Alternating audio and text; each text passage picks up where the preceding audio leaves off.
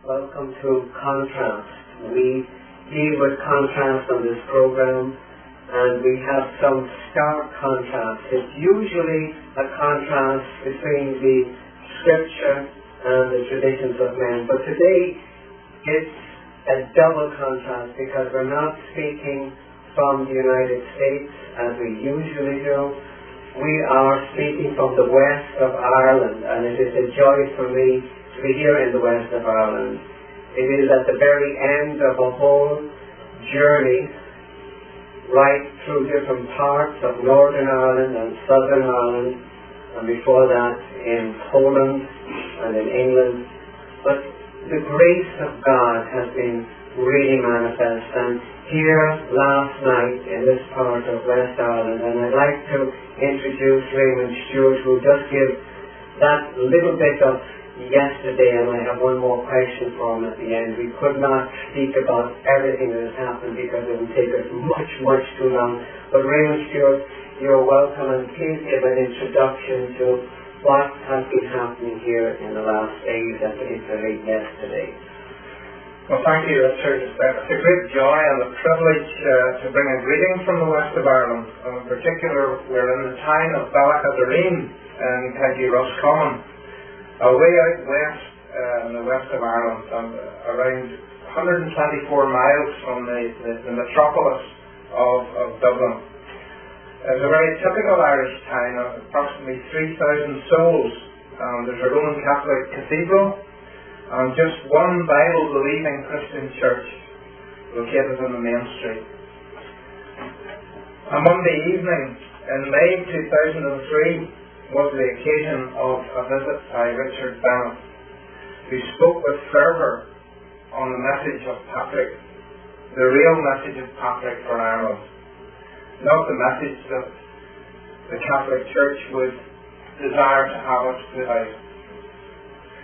This meeting, under the auspices of Reformation Ireland, was one of many plans in the providence of God to reach those lost in religion with the glorious gospel of the Lord Jesus Christ, which we believe is the power of God unto salvation. Just to tell you a little bit about Reformation Ireland, we are engaged in edifying and challenging those called of God unto the paths, principles and precepts of Holy Scripture, and primarily encouraging the local church unto the preaching of the word and in contending for the faith once delivered unto the saints. We distance ourselves from local politics and that nightmare that has been Ireland for many, many decades. We stand firmly as salt and light throughout Ireland, north and south. We are ecumenical in the truest biblical sense pointing to the unity of Scripture from Genesis to Revelation, and to the message rediscovered at the Reformation. And that is the solas that Richard so many times would speak of in his messages. Scripture alone, Christ alone, grace alone, faith alone, and for the glory of God alone. We would encourage you to pay a visit to our website on the internet our website is www.reformationireland, all one word, .com.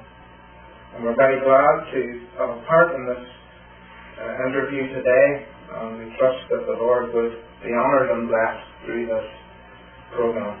Thank you, Richard. Before we get to Peggy O'Neill and the desire I have to interview her, um, it would take much too long, Raymond, to go over the different nights that we have had and the different days in different parts of Ireland. But there was one really precious time to me in Belfast, and I know you were born in Belfast, so as the Belfast man, I'd like you to speak about it. It was in West Belfast. It was one of the smaller meetings. We only had 33 people, but 14 of them were precious Catholic people, and there was a moving of the Holy Spirit by which we could in a certain sense, feel the presence of the power of God to convict people. Could you say uh, a wee word, as you say in Northern Ireland, a Yeah, small yeah. word, a small word about about what happened that evening in West Belfast. Well, Jerry uh, is a very good friend of mine. Jerry lives in Poleglass, which is on the outskirts of Andersonstown, which is a very notorious spot uh, in Belfast, troubled over 30 years with much terrorism and joyriding and other lawlessness that has gone on. And Jerry has been converted now for about 15 years and he had invited Richard to come and minister in a shed just beside his home, part of his home. And the shed was fixed up for this meeting and they'll be having Bible studies in that shed every second Friday in, in the month uh, from now on. Uh, this particular meeting that Richard addressed was particularly special because there were no less than 14 of the folk that were present who were Catholics, practicing Catholics, we believe, most of them. And Richard had the opportunity of declaring the glorious gospel to them. Uh, we believe we're from different cultures, different backgrounds, but the Word of God is the unifying factor. Um, when men's hearts are changed, when they are regenerated by the Spirit of God, that was the answer to the Irish situation. That was the answer to the problems we have, and we believe that. And it was such a privilege, and we felt the Lord in that meeting. His Spirit was there. There was no animosity. There were folk there from the Orange tradition. There were folk there from the Republican tradition. And there were questions at the end, and everything was so uh, amicable. And Richard declared the Word of God. So that's just it's an encouragement for us. We have many other meetings. Meetings in Protestant churches all over the place. And we uh, trust that those will be a challenge to those from the Orange tradition that are fearful of going into Catholic areas to present the gospel. Thank you. Yes, and thank you. And just to finish on the note that Raymond was saying there, we touched at the end of that meeting on the legacy of Patrick. Um, that legacy went on for 707 years after Patrick in true Christian faith here in this nation. And it was really wonderful that we were, the words of the Apostle Paul, trying to persuade all men everywhere, and particularly there in Northern Ireland, persuade both sides to drop the baggage and to come back to the biblical faith that Patrick had, where he mentions how glorious it is to be in Christ Jesus. And after Patrick we had Columba, Columkill, um, Columbanus, um, uh, Fornanan, and Brendon, and of course I shouldn't forget Reed. We had, we had Bible believers, truly men and women of faith, and that was a legacy based on the scriptures. And even somebody like Columbanus, who had written to uh, two of the popes, Boniface the Fourth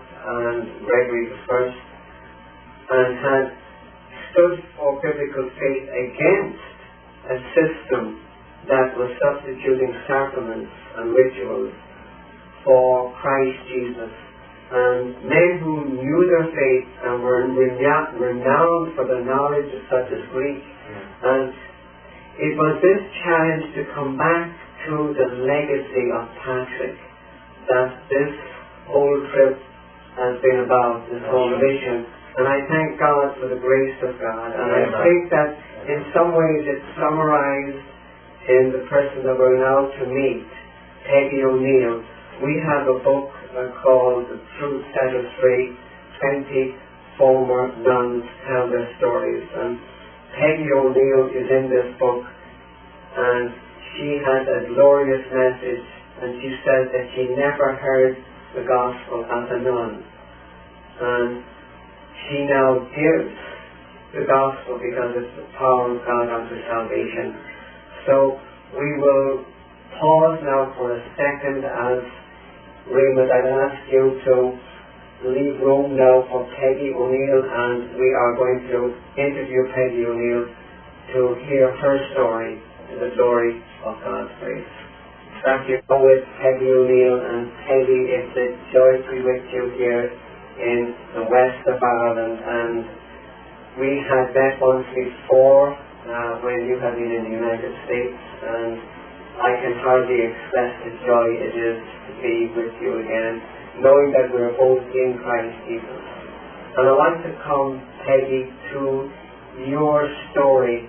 You grew up um, in County Kerry. Can you tell us the exact town and what it was to grow up in a Catholic family? How many were there a the family how was the life of the Catholic family as you grew up? Well, I was born in uh, southwest of Ireland, in, in Ballyhona, County Kerry, North Kerry. And I belong to a, a good practicing family, Catholic family. My parents were good Catholics, and they brought all ten of us, their children up as good Catholics. And um, at home I was surrounded by a Catholic culture. We said the rosary every night, faithfully every night. And not only the rosary, but the trimming of the rosary, uh, which included the, the litany of Our Lady, which they call the litany. And um, in that litany we gave her many wonderful titles, such as Mirror of Justice, Seat of Wisdom, Health of the Sick, uh, Tower, uh, Ark of the Covenant, of Heaven, Morning Star, Refuge of Sinners. We couldn't keep enough time. Sandra, I know we did the trimmings at home when, and I was in Dublin, and you're finishing off uh, Rosie by saying, Hail, Holy Queen, Mother of Mercy, hail our life, our sweetness, and our hope. Now we know that Mary was blessed among and, and that she would have looked for sweetness and hope to Christ alone. So to address her in that, those ways is really difficult, and you probably remember, as I do, the prayer that we prayed to Mary. Remember, O most gracious Virgin Mary, that never was it known that anyone who fled to thy protection, implored thy aid, or sought thy intercession was left unaided, inspired with this confidence that flying to thee, O Virgin of Virgins, my mother, and on and on. Where the whole presupposition is that Christ may not hear you, or God may not hear you, but she was never known to fail. And that was the attitude, was it not, that we grew up in? Yes, yes. But she was greeted 53 times, Hail Mary, full of grace, in that rosary. Yes. And, and um, uh, your father was said just five times. So, I mean... I know you see the proportion there, Yes. and suppose it was the same for you in Kerry as it was for us in Dublin. Mm. When we wanted to pray, say Uncle Barney was sick, and uh, you wanted to pray for Uncle Barney, Mhm. you didn't pray and mention the name of Uncle Barney in a prayer. You would say you'd say three Hail Marys for him. And it was, anytime you prayed personally, it was by saying three Hail Marys for that intention. You had the same. So it wasn't personal prayer, it was always saying three Hail Marys. And when you go to confession, often the penance you got from the priest was saying three Hail Marys. So it was, three Hail Marys was like the, the magic formula or something that was always to be said as prayer, and that was addressing Mary and saying, Holy Mary, Mother of God, pray for us sinners now and at the hour of our death. Amen. So it was looking to a human person instead of what the scripture says, looking to Christ, the author and finisher of our faith. Now, both of us, Peggy, have a, a dear love for Catholics, and we're trying to speak the truth in love. And with that, I want to go on to ask you, why did you go into the convent? What type of convent was it? Then I'll ask you more about training afterwards. Well, from a very early age, I, I had the idea that I would like to be I had some visitors, a number of, of my relations were nuns. And my mother had three uncles, priests actually. And uh, we were a very religious family. And um, I went to school, to, uh, secondary school, to, to nuns as well. So um, I thought as well that, that, uh, that nuns were very special people with God. it was the highest calling a, a woman could have. And it even higher than the marriage state. And uh, somebody said to me one day in school that, that um, the marriage state was a higher state than the religious state. And I was really shocked. She said that uh, in order to get married, you had to receive a sacrament, there was no sacrament for to be to, to become a nun. And of course, I, I, I still didn't believe what she said. I still believe that nothing would, would that, that, that, that, that, the, that the marriage state was less Yeah. than the convent. That was the idea that I had, and in case people think that this is just a former priest and a former nun exalting a religious life higher than marriage life, I would like to quote from Vatican Council two documents. Um, and this is from paragraph 44 of the famous document called Lumen Gentium. Quotation, Furthermore, the religious state constitutes a closer imitation and an abiding, uh, abiding reenactment in the church of the form of life which the Son of God made his own when he came into the world to do the will of the Father, and which he propounded to the disciples who followed him. So here, religious faith is called a closer imitation. Now, this comparison can only be to marriage because it is talking about something else and the presupposition is marriage is closer than the institution which God made. God set up no way of life that we know as religious life. To say that Christ Jesus made it his own would be to purport that he set up monasteries or priories and convents, which he did not. The apostles were married, and we even have the gospel talking about the wife of Peter.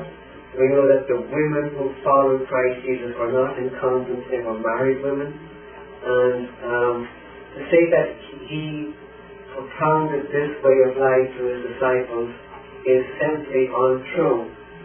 We did have the Essenes, which was a monastic type of Judaism at the time of Christ Jesus.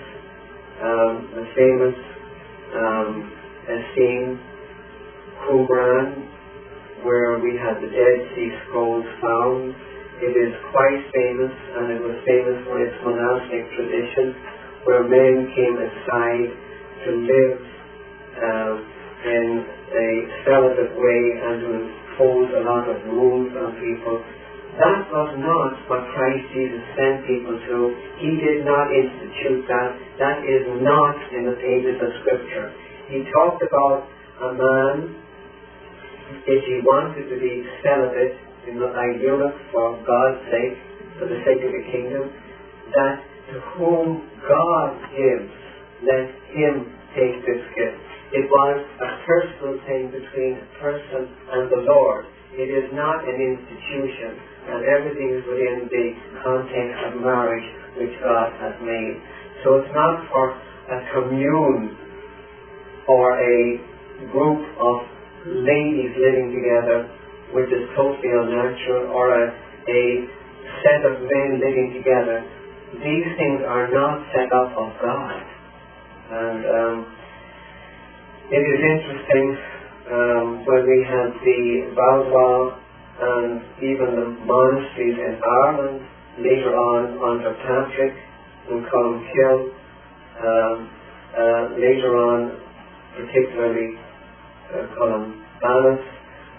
When these monasteries were set up, we did have celibate men and men living celibate lives and to be sanctified before God. But the whole purpose was to build up men for the gospel and was to send them out so that they could evangelize. And many of the men would leave and, and have families because that is what a pastor is, a man to be to be a ruler of his own family. In the words of the apostle uh, Paul, how can you um, how can you rule the church of God if you do not know how to rule your own family? How can you minister to the church of God? Uh, uh, 1 Timothy chapter 3, you get the exact words. how can a man minister if he doesn't know how to minister over his own family and look after his own children? How can he look after the church of God? So these were um, monasteries in a different pattern altogether where the gospel was preached for over 700 years in this nation. So we're not talking about that type of coming aside to hear the gospel, to be devoted to getting the gospel out, and to go out like Fornan and Killian, uh, Columbanus and others, and all of, of much of Europe was evangelized by these men who went out from these monasteries to bring the gospel. They saw righteousness in Christ and not in any system. But that is a whole in itself. Let me come back to your uh, story, um, Peggy. You said that in the convent that you um, were trained. What was the name of the convent and where were you trained and was it all in Ireland were you of our religious order was um, Religious of the Sacred Heart of Mary. Uh, it was a French order, known as Couvent de Sacre Cœur de Mary, Religious de Sacre Cœur de Mary. And so uh, our mother house, where we were founded, was, was in the south of France, Béziers. Béziers is, is, is, a, is a place, that, is a, is a town that's mentioned in, in church history different from Catholics. In the cathedral in Béziers, thousands of Catholics were, uh, were put in there and burned to death because of the Catholics. Yes, yes. In the south of France. But anyway, it was there I was, uh, I went uh, when I left home at the age of 17. Uh, and um, I was there all during the war. Because of the war, I didn't return back to Ireland or to England. And it was that's where I made my, what we call, on my initiate, was trained to become a nun. And um, then at the end of the seven years, I came back to England, and the order is a teaching order dedicated to education, to teaching, school teaching, and I trained as a school teacher. And then from 1949 until 1983, I was, I was, I was a teacher in, in school, in government schools. Well, what were you teaching the children and what were you learning yourself? Like, did you have a Bible in your room as a nun? Like, were you reading, like, the Gospel of John and the letters of St. Paul? And what were you reading? You know, what was your where was your mind focused in those days as a nun? The religious books we had the lives of the saints mostly. Yes. And um, spirituality of, of these saints, St. Teresa of Avila and St. John of the Cross, and I didn't understand very much about them, I'm afraid, but uh, that was sort of reading. We never had, I never once saw a copy of the Bible when I was in the university during those seven years. And as a matter of fact, I didn't ever see a copy of the Bible or own a Bible until after the Vatican Council in, in, 19, uh, in the 1960s. Was then for the first time I, I, I owned a Bible or that I had access to a Bible. Yeah, I'm really surprised at that because I had bought a Bible going into the Dominican Priory and uh, I always had a Bible. Uh, I've been surprised and I've had the joy of interviewing other former nuns like yourself, like Jackie Kaser, and just before coming over to Ireland uh, and when I was in Poland, I interviewed uh, Lolly Harding, and she was um, a medical missionary, and she's a beautiful testimony. But I have been surprised with the nuns, again and again I hear that they didn't have Bibles in their rooms and that they didn't, um, they just read the lives of the saints and everything because um, I thought even before Vatican II um, that we had such, but uh, that was our Catholic tradition. Can you tell us something what it was like then after Vatican II when you did have a Bible? was it now really studying the Bible as such?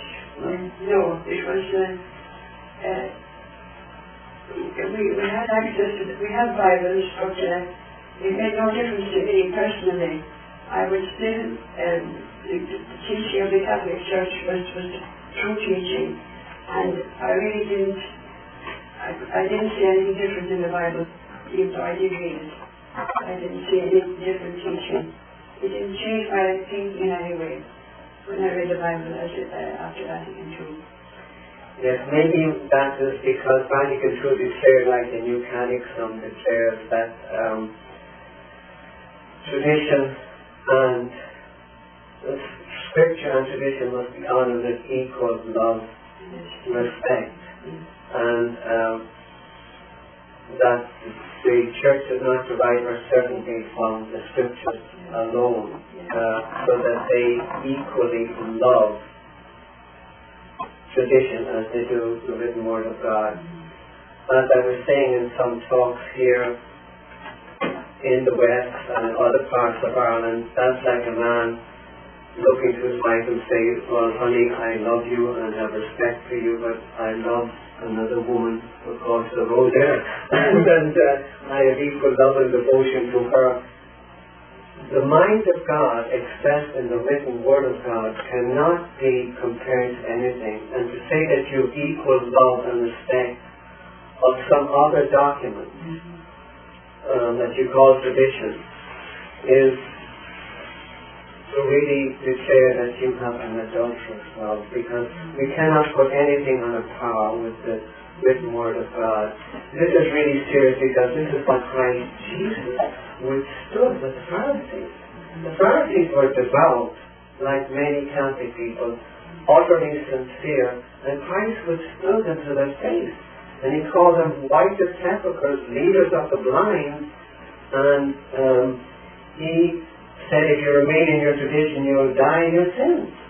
So this is really serious because Christ Jesus withstood people who claim to have an equal love for tradition as they do the scripture. This is pulling away the carpet from under the feet of precious Catholic people because they are meant to see that Christ Jesus said, as he did, scripture cannot be broken. Thy word is true. The Apostle Paul said not to think above what is written. To belong to the testimony if you do not seek according to this word is because there is no light in them. That is from the Old Testament. The Word of God is the measure, is the yardstick, is the basis of truth, and it is not the teachings of any church. So you came then, Peggy, to understand this, and you began to read the scriptures, did you, and see that there was a, an authority there. How did you come to see that there was an authority in the Word of God? Well, um, I was a, as, as we, a devout Catholic, family never once questioned the teaching of the Catholic Church and the traditions of the Catholic Church. And um, at the same time, I loved the Word of God. That, you know, as a Catholic even. But then I, I met a, a, my nephew who who told me that uh, he had left the Catholic Church, and at the same time, he, he was very interested in the Bible. I was very interested in the Bible.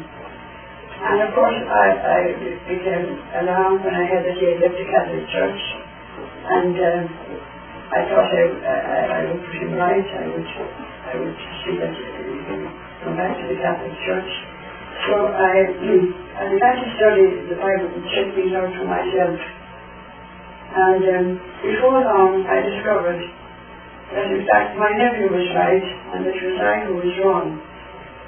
And uh, so um, as, as time went on, I discovered more and more. Just as the first thing I really discovered was about Mary. That, that Mary was, uh, she, uh, the apparition was that she was the Immaculate Conception, and we have the, the, the, the the, the teaching of the church that there is the Immaculate Conception. But the Bible says that there is none righteous, no, not one. All have sinned and fall come short of the glory of God. And all in Adam have sinned. And so, so I, I began to, for the first time, question things and, and, uh, and see if, if the Catholic Church did the same thing as the, as the Word of God. And I discovered as time went on, I discovered more and more that contradictions. And finally, and to my greatest shock of all, I discovered that the Catholic Church has a different gospel from the gospel of Jesus Christ, the gospel taught in, uh, given to us by God. Uh, the gospel, of course, is, uh, is, um, is God's way of, of salvation. There's only one way of to be saved, and that is the way God has given it through Jesus Christ. And um, the Catholic Church, I found, has given it another way, another gospel, and I could say another Jesus. And of course, that, that was very sad, and it's, it's, it's, it saddens me crazy to think that, that I had never heard the, the, the true gospel in the 17 years before I left home to get on, and in the, the more than 50 years I was doing when I wasn't on. And today, even today, I, I, I'm, it's very evident to me that the gospel of Jesus Christ is not being preached in Ireland, and as a matter of fact, it's not known, it's not even known. Mm. The Catholic Church does not even know what the gospel. They preach church, they preach sacraments, they preach uh, giving the Ten Commandments, but not preach the gospel of Jesus Christ. It's like the New Catechism says that no one can have God as Father who does not have Church as Mother. So you're really looking to Holy Mother, the Church. And what you say, Peggy, is so important for the viewer to hear tonight is that the gospel is the power of God unto salvation, that you discover that the righteousness of God revealed. Paul said in chapter 1 of Romans, he said, the gospel is the power of God unto salvation. For therein the righteousness of God is revealed from faith unto faith. It is the perfection of Christ Jesus is revealed.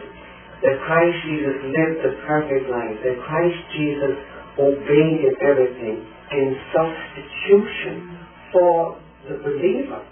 And that there is now no condemnation for them that are in Christ Jesus. Paul preached it with a, a zeal and a joy. He said in Romans 3, but now the righteousness of God is manifest, being witnessed by the law and the prophets, even the righteousness of God which is of the faith of Christ Jesus unto all and upon them that believe. There is no difference. For all have sinned and come short of the glory of God, being justified freely by His grace through the redemption that is in Christ Jesus. This is what you're saying, Peggy, that you understood that righteousness or perfection was in Christ, and that you were seeing that on the pages of Scripture and that you heard it. And so your nephew, wasn't it? That, well, uh, just because of him that I first started searching it. Oh yeah, and then you saw it in the Scripture. And then very, it took me a very long time actually to, to, to, to come to know the, the gospel, even though it's such a simple message. Yeah, because our mind, I was so, yes. our minds are so steeped in the That's right. Catholicism. I was so uh, entrenched in Catholicism Mm-hmm. that it takes a lot of coming out of, to, to come out of Catholicism. And there's so many devout, fervent, sincere Catholics in Ireland. Mm-hmm. And I think these are the people who find it the hardest actually to, to, to believe, uh, to, to realize that they have been deceived, first of all. Yes, and to yes. listen to another gospel. Yes, but you were you were 50 years and on. I was 30 years a Dominican, only 22 of that as a priest. But I thought that 30 years a Dominican was a long time, but you were a whole 50 years and on, and that is like a whole lifetime to some people. But then after you have that century, then to find the glorious gospel isn't it such a joy? Mm. And what we are speaking about tonight is a joy to you, Peggy, and I know it's a joy. We were speaking personally last night, and I know that on your heart was uh, a part of the Apostle Paul's teaching in 2 Corinthians chapter 5, where he speaks about ambassadors for Christ. Could you say something about that passage? Because I know you speak about it in your testimony. Yes. You know, where, where the apostle Paul is saying that we are ambassadors for Christ. What is the message of Paul in that context? What is he trying to say? He says there in 2 Corinthians chapter 5, verses 17 and 18, Yes. that we are ambassadors, we've been given a ministry Mm-hmm. uh, of, of reconciliation, telling people that God was in Christ reconciling the world to himself. Through Jesus, peace was made between us and God again. And uh, not imputing our sins to us. So that is a message that God wants us to give on, on Jesus on his behalf, as his ambassadors, to give that message to, to, to people, to the lost, people who do not know the gospel. And um, that is a simple message that God wants us to, that, that to give. And uh, as a Catholic, I guess I, uh, I thinking back, I, I felt I could never give that message because I didn't know that message. I didn't know. I thought God wasn't choosing my sins to me, and that I had to go to confession and get them forgiven. And um, so I could never give that message. Now, the other message she wants us to give is that, that in exchange, Jesus took our sins upon himself at Calvary, and in exchange for our sins, he gave us his righteousness. Yes, His yes, yes. righteousness, God himself, put to our account. Yes, yes. We still sinners while we're on this earth, but uh, God clothes us with the, ro- the robe of of Amen, amen, amen. Why? Not because we're good, but because because we love His Son, we trust His Son, the, the Savior that whom He sent, Jesus, that we, we appreciate the Savior that God our Father sent us, and we appreciate what Jesus has done for us. Yes, yes. that He gave His life and shed His blood to take away our sins and to and, and to make us in in God's eyes, even on this earth, before we ever become glorified, get glorified bodies in heaven. That God now sees us as if we were as righteous as Jesus Christ. That's wonderful good news. Isn't it? And that's why Paul keeps saying in Christ, he says in Colossians 3 3, your life is hid with Christ in God. And the, the wonder of it that we are in Christ Jesus. In, in Ephesians, he says that you're blessed with every spiritual blessing in the heavenly place in Christ. He keeps saying in Christ because it's not in any system. It's not in any church. It is in Christ to the praise of the glory of His grace, accepted in the beloved. The conclusion to what you were saying in 2 Corinthians 5 is that beautiful last verse, verse 21, Mhm. which just summarizes what you were saying, Peggy. He who knew no sin became sin for us, that we might become the righteousness of God in him. Now, Christ Jesus knew no sin because he was holy, harmless, undefiled, separate from sinners. He was absolutely perfect and absolutely without sin in his person. How could the scripture say he became sin?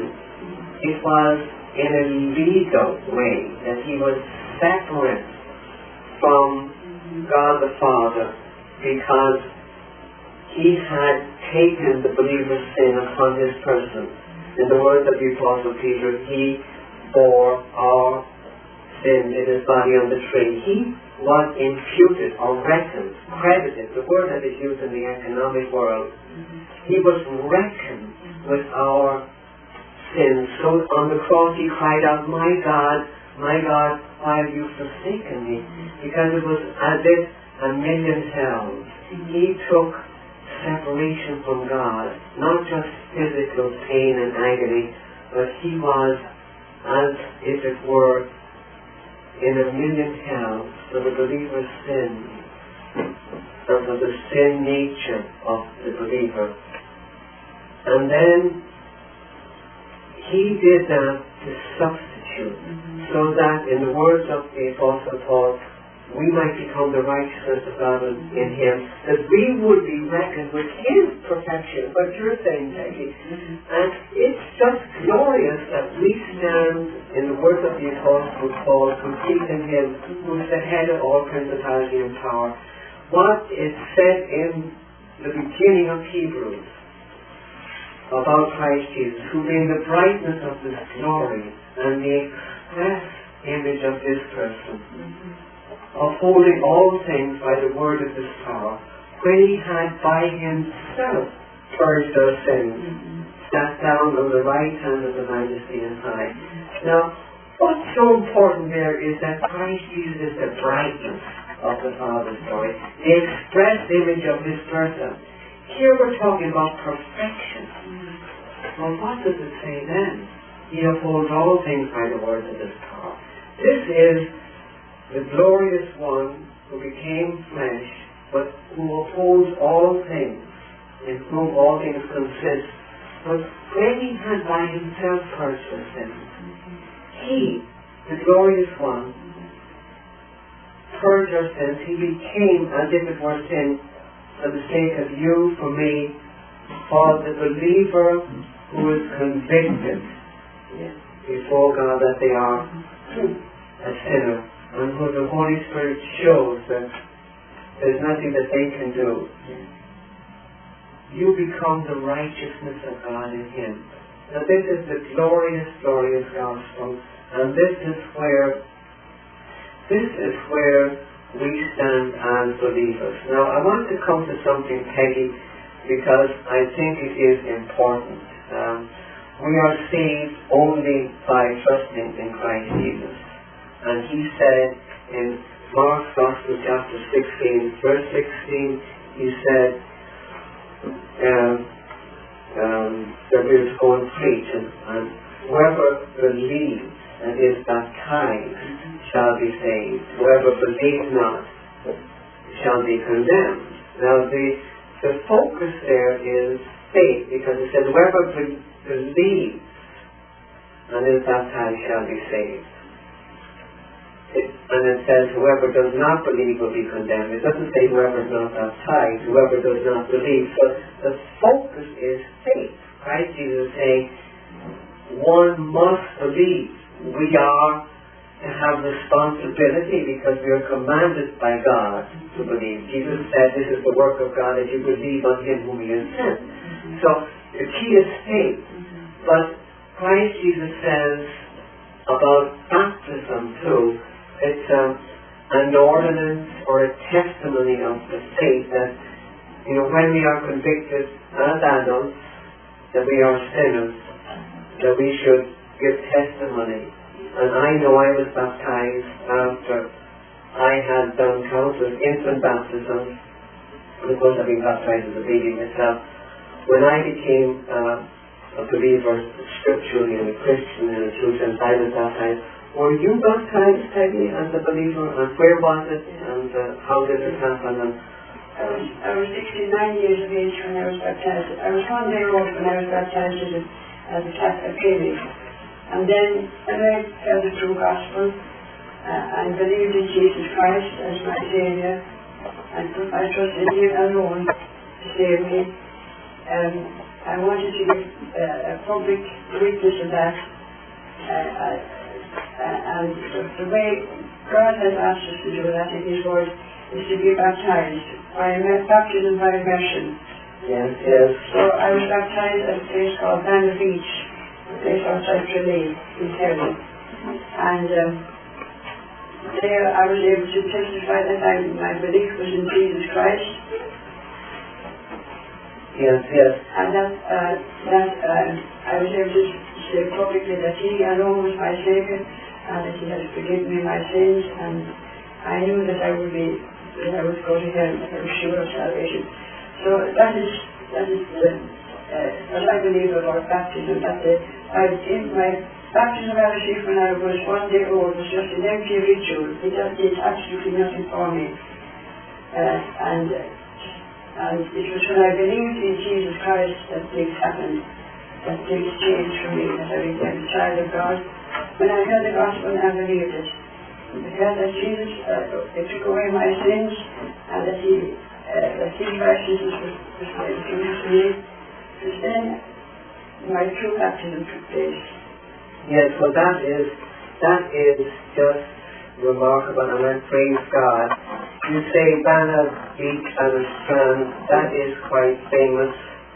Remembering back to our Irish history, that is where Roger Casement had landed with the armaments that were meant for the uprising, and my father was in that uprising, and my background is the old IRA, and um, we're in an Irish context today, and I want to say that it was very difficult for me to deal with the the baggage from the IRA, and um, we have had meetings with people who had to give up um, baggage of hatred of Catholics and Orangism and all that baggage that has gone on in Northern Ireland of people who had grown up um, maybe Church of Ireland and trusting in their infant baptism and had hatred for the things of God and just political. Now I'm trying to speak the truth in love, mm-hmm. but I think that what we had said earlier on, and it's a different topic, but it's, it's still important in this context because you mentioned where the same strand where Roger Casement yes, had brought in, uh, tried to bring in armaments at the time of the uprising, that we dropped the baggage and this has nothing to do with armaments. This has nothing to do with politics. What we are sharing is the gospel, and it's for, it's for all sides because we have dead Protestants. That means spiritually dead.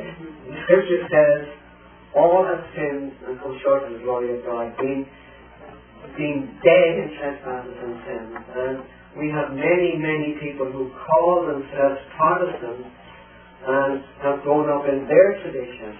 And uh, I think it's so important that we we are not here trying to just elevate some church. We're trying to elevate Christ Jesus, and we're trying to elevate the gospel. And we're trying to say that there can be many false traditions.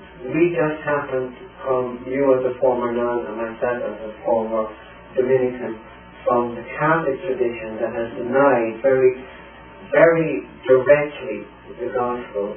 And there are other traditions that have equally uh, denied the gospel, or not equally, but in in uh, similar ways. And we're giving the gospel to all, and we're trying to do so in the love of Christ Jesus. Now, I want to mention something, Peggy, because um, we have our, um, not that many moments ago, so or minutes to go, but I want to mention something that struck me in your testimony, and that was in your testimony you talked about a priest talking to you about the jury still being out, that you know things are still got to be worked out. You still got to work out uh, what you're doing so that by keeping the commandments and doing the sacraments, you can be right with God.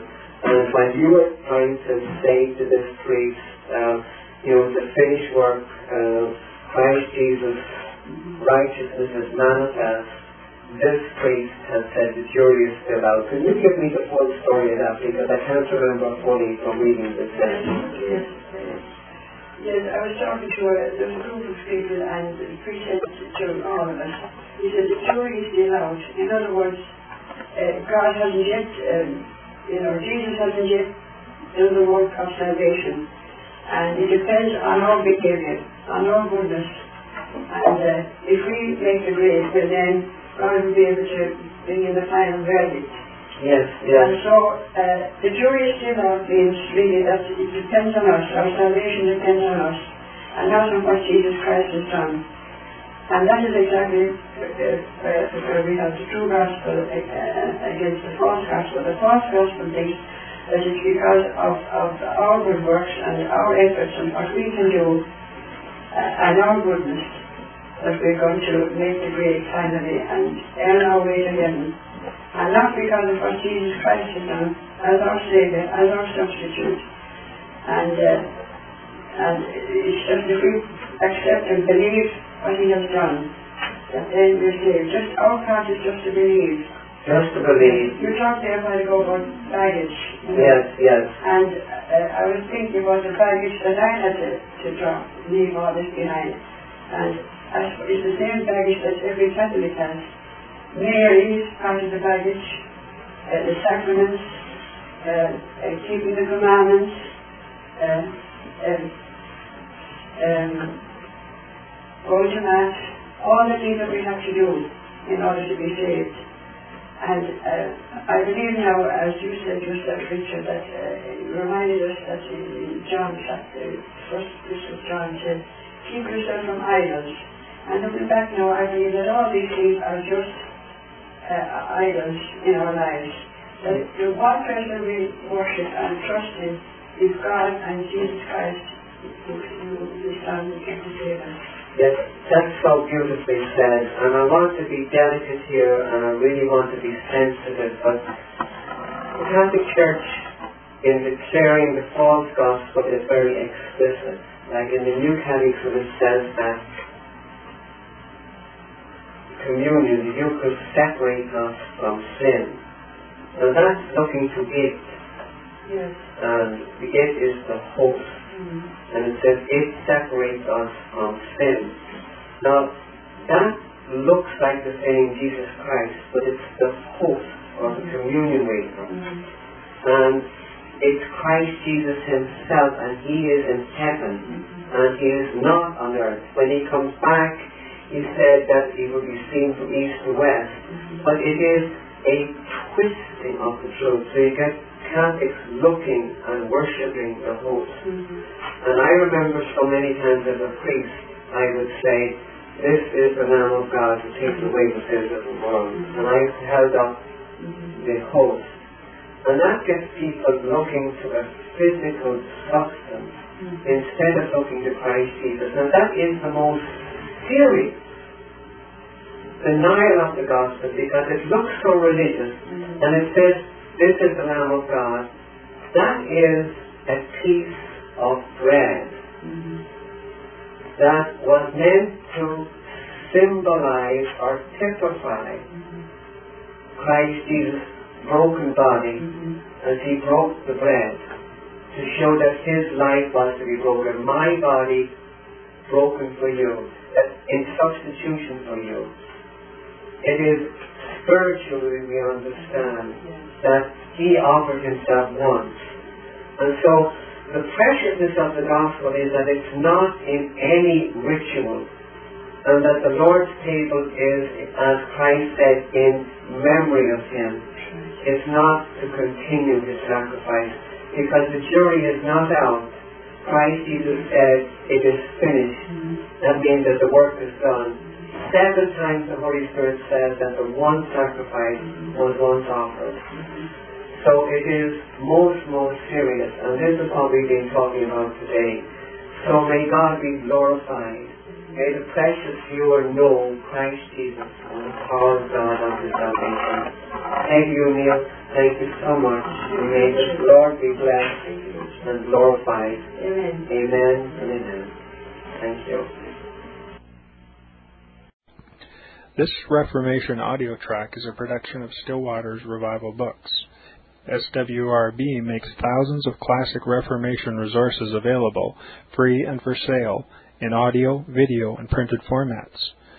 Our many free resources, as well as our complete mail order catalog, containing thousands of classic and contemporary Puritan and Reformed books, tapes, and videos at great discounts, is on the web at www.swrb.com. We can also be reached by email at swrb at swrb.com, by phone at 780-450-3730, by fax at 780-468-1096, or by mail at 4710-37A Avenue, Edmonton, that's E-D-M-O-N-T-O-N, Alberta, abbreviated capital A, capital B, Canada, T6L3T5. You may also request a free printed catalog.